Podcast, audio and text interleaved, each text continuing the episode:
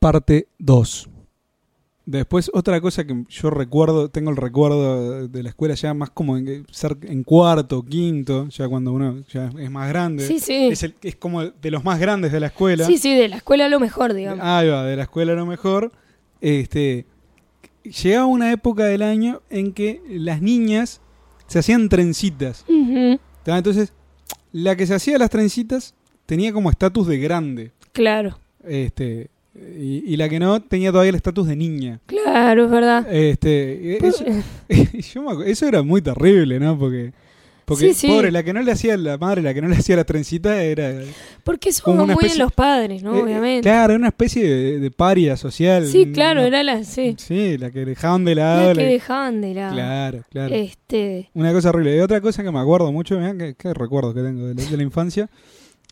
El famoso juego de la rimadita. sí, Con sí, las sí, figuritas sí, de, sí. de- de los álbumes de, Sí, de claro. figuritas, Sí. la redundancia. Que, que lo que se hacía era tirarlas contra una pared y la que quedaba más cerca de la pared ganaba. Y se, se llevaba la otra Y figurita. claro. Claro. Entonces, eh, era una cosa ya en quinto, sexto de escuela, el que, el que tenía más cantidad de figuritas, sobre todo de álbumes de, de los mundiales de fútbol o, o lo que sea. Uno- algunos clásicos. Claro. Que tenía más figuritas era como, como el, el- el- el- el- el El- capo del lugar, ¿no? Sí, sí, Era- sí, sí, sí, se medían figuritas. Sí, sí, sí. Y bueno, me acuerdo, además de la rimadita, estaba la tapadita, La tapadita. que, sí. que era con figuritas también, que se ponían las figuritas boca abajo, Mm. se, las, se les pegaba de arriba con Eh, la, un- como un chicotazo un- como un chicotazo, pero había toda una técnica en la Sí, mano que sí, llevaba sí, sí. Una, una curva interesante. Sí, sí, sí, sí. Y me acuerdo que siempre estaba la que hacía trampa, que lo que hacía era darle una comba a las figuritas, entonces como que las agarraba. Claro, Cuando- claro. entonces, Como, llevada, ¿no? y claro, como que ahí ya era más trampa. Sí, sí, Y sí. después no me puedo olvidar de cuando cambiábamos, intercambiábamos las hojitas de carta, que eso ya no se usa más. Las hojitas de carta. Que eran hojitas, por ejemplo, de frutillitas Ah, o de de, kitty. de- de o niña, eso era de niña. Esa era Ta, bien ta, de ta, niña. No, no. Mientras los varones cambiaban figuritas, las niñas cambiábamos hojitas de carta y con los sobres y después vinieron las perfumadas y no sé qué. Que eso ahora ya no se usa. No, mira. No, creo Este, que no. No, lo que yo sigo, o sea, espero que se siga usando es la, la, carti- la famosa cartita. Sí, por supuesto. Fulanita, supuesto. gusto tuyo. Sí, ya por supuesto que usan otros términos, ¿no? Ah. El gusto tuyo se ha perdido. El gu- gusto tuyo y te, y te querés arreglar conmigo, no existe Sí, más. sí, no, no, creo que no. Creo que ya están bastante más adelantados. Eso era glorioso. Sí, eh, eso era Porque además uno escribía la cartita ¿tá? Y se la daba a- a- a- al, amigo. emisario. Al amigo, claro, que oficiaba de emisario, ¿no? De, de mandadero. Sí, claro. Y por supuesto uno no la firmaba, la carta. Y no la Era como anónima. Y después estaba el famoso arreglo, Claro. que era el noviazgo de niño. Claro, que, que era, era muy simpático porque vos te arreglabas con alguien y después no le hablabas Y, más. claro, automático, no era que pasabas a tener una relación, era que pasabas a no hablar. A no hablarte. de eso se trataba el Claro, de noviazgo. eso se trataba. Y por supuesto, hasta que el emisario le llevaba la triste noticia de te corto. Te corto. Dice que te corta. Que esa, además esa cosa no duraba más de dos semanas, nunca. Pero dos semanas era como que ahora me diga cinco años. Claro, una cosa bestial. Era, era muy divertido. Este, sí, qué, qué lindos recuerdos. Lo que yo nunca jamás usé, salvo en mi etapa preescolar, que duró dos años, Ajá. fue la túnica. No, yo Nunca tampoco. usé túnica. Yo tampoco. Yo toda la vida usé este, el uniforme, que era el, el, el jumper, Ajá. con la camisa y una corbata. Ah, no, no, yo, eh, nosotros en mi escuela lo que teníamos era un, un uniforme muy, muy, muy de gimnasia, digamos, era un- Claro. un jogging azul y Sí, un sí, sí, buzo de algodón azul y ya está. Y listo. Y la, claro, el pantalón gris y la, la camisa y la corbata solo para los actos. Ah, mira. Lo que estaba muy bien, porque si no, Sí, sí, sí. jugando al fútbol después en el patio. Sí, de camisa, Era, no, era era para espantoso. romper todo, ¿no? Sí, en, en mi colegio los varones usaban pantalón Pan- gris y camisa Claro, con la corbata que tenía los colores del colegio. claro, Y después cuando pasamos, bueno, el equipo deportivo, los días que teníamos gimnasia, claro.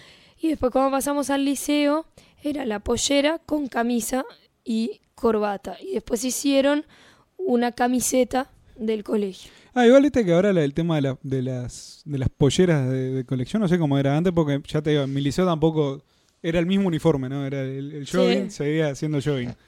Este, pero, pero ahora es como que la- la- las niñas de, de secundaria, como que la pelea es a ver quién usa la pollera más arriba. Sí, claro, O por sea, supuesto, por ¿Quién, supuesto. qui- quién Yo tiene creo más frío? ¿no? Yo creo que igual eso siempre estuvo. Empezaba, el, el tema era así, en mi colegio por lo menos, te compraban el jumper en, bueno, primero escuela, Seguro. que te quedaba por los tobillos con un dobladillo de Y, 20 claro, centímetros, y que, ¿no? que fuera acompasando y, y el claro, y el había quienes les duraba hasta el liceo, y ahí eran las que ganaban en la competencia quien lo tenía más corto, ¿no? claro. Por supuesto. Eh, bueno, Pero- es, como lo- es como los zapatos, ¿no? Que, Sí. que si uno calzaba 35, te compraban 38 y que te Y- y te 3 dure, años. por supuesto, por Este, supuesto. Y uno los hacía durar. Pero yo igual. todavía me acuerdo de cuando yo calzaba 20. Uh, sí, sí, sí. de sí. preguntar cuánto calzabas, 24. Claro. Pa.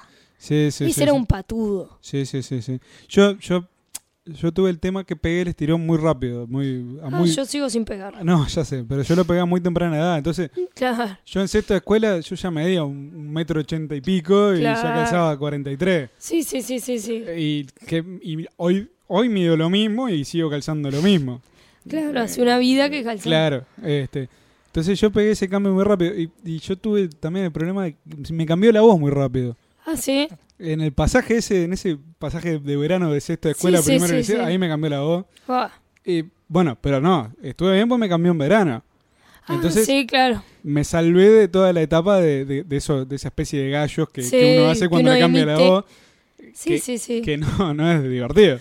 Ojo que yo ahora viéndolo desde el lado de la maestra, te puedo decir que el que tiene voz grave es un poco complicado, porque sé que le reconoce la voz cuando está hablando. Ah, claro, claro. ¿no? claro. Siempre se Eh, siente eh, un bozarrón un- de fondo. Un murmullo grave. y ¿no? claro, y ya, ya le pegas el grito directo al nombre, Claro, ni- sí, sí, sin, preguntar quién sin es mirar, el que está sin hablando. nada. Sí, sí, sí, seguro. Y, y además yo se lo hago saber, si tenés esa voz, no, No habla por señas. Claro.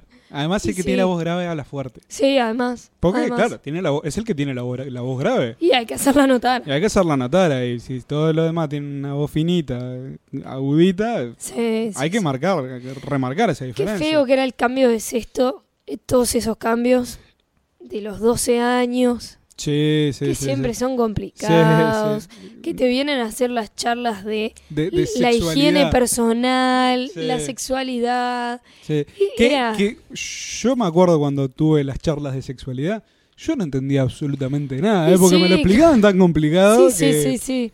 que yo, eh, o sea, Eso es un problema porque, porque me han contado, mismo en el colegio donde yo trabajo, me lo han contado amigos que trabajan con, con otras gentes Sí. en otros centros, digamos, que por ejemplo hacían el taller ese, o un taller más apuntado a la sexualidad mismo, en tercero de liceo.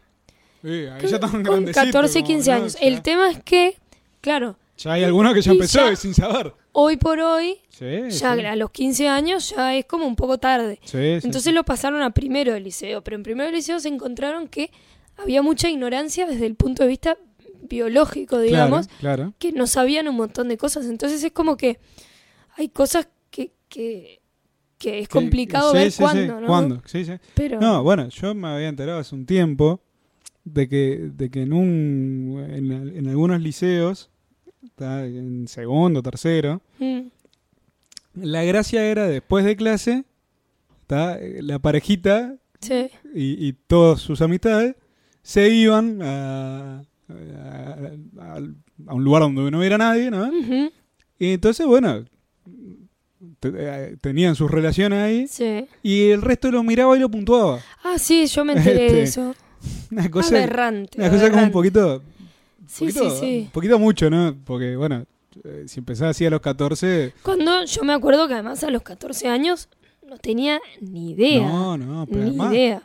Qué necesidad de que te puntúen a los 14 Sí, años. sí, sí, ¿no? no, una Digo, cosa aberrante, cambiemos ya este no, tema porque... Sí, sí, ya me, me está Sí, haciendo, porque sí, no, me está dando como un escosor, sí, Sí, sí, Pero, pero era linda, la etapa escolar era, Era linda, ¿eh? era linda, era linda. Y la libretita de deberes y, Sí, y- sí. y todo aquello que uno era un poco prolijo. Yo, yo me, me- yo tengo un antes y un después en la vida cuando en sexto de liceo o en quinto, no me acuerdo, este se cambió el nombre de deberes.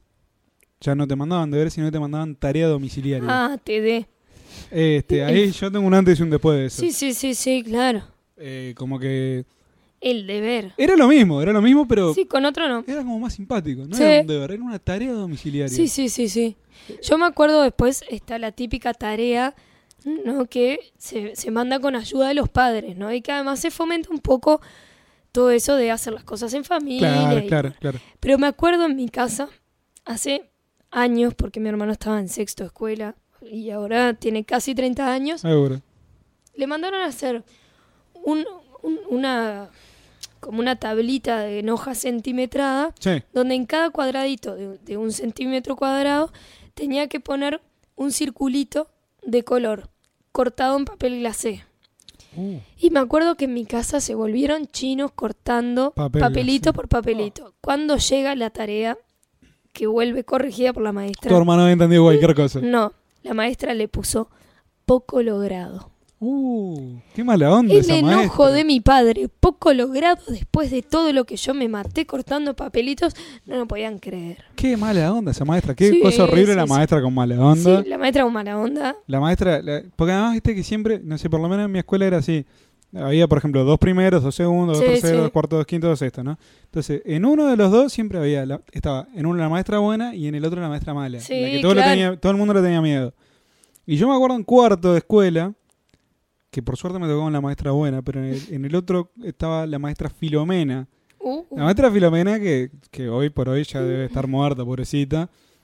po- Porque en esa época tenía 100 años. 75, 80 años, Sí. tranquilamente.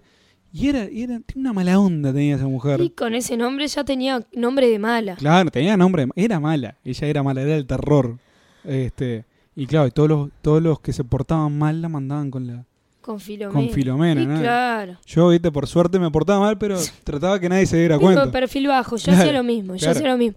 Y bueno, yo me acuerdo que Que no fuera en- notorio. en, en mi colegio, la maestra, digamos, el terror era la maestra de sexto de escuela, que era una, también era viejísima. Sí. Mabel se llamaba. Ah, Y era el terror, era la que te arrancaba la hoja del cuaderno si no le gustaba y eso. Y siempre todos los años iba diciendo que se iba a jubilar, que se iba a jubilar. y nunca se jubilar. jubilaba. Y nunca, y justo se jubiló el año que yo hice sexto, Ah, con lo cual me salvé justito, Seguro. justito. qué bárbaro. Pero bueno, Qué lindos recuerdos, ¿eh? qué lindos la recuerdos. verdad, La verdad, muy me bueno. has hecho pasar un momento muy, muy ameno. muy grato. Sí, muy sí, ameno. sí, sí, bueno, pero vamos redondeando. Bueno, Este, y nos veremos la próxima. dale, Patricia. Que pase bien, Rafael. Igualmente. Chao.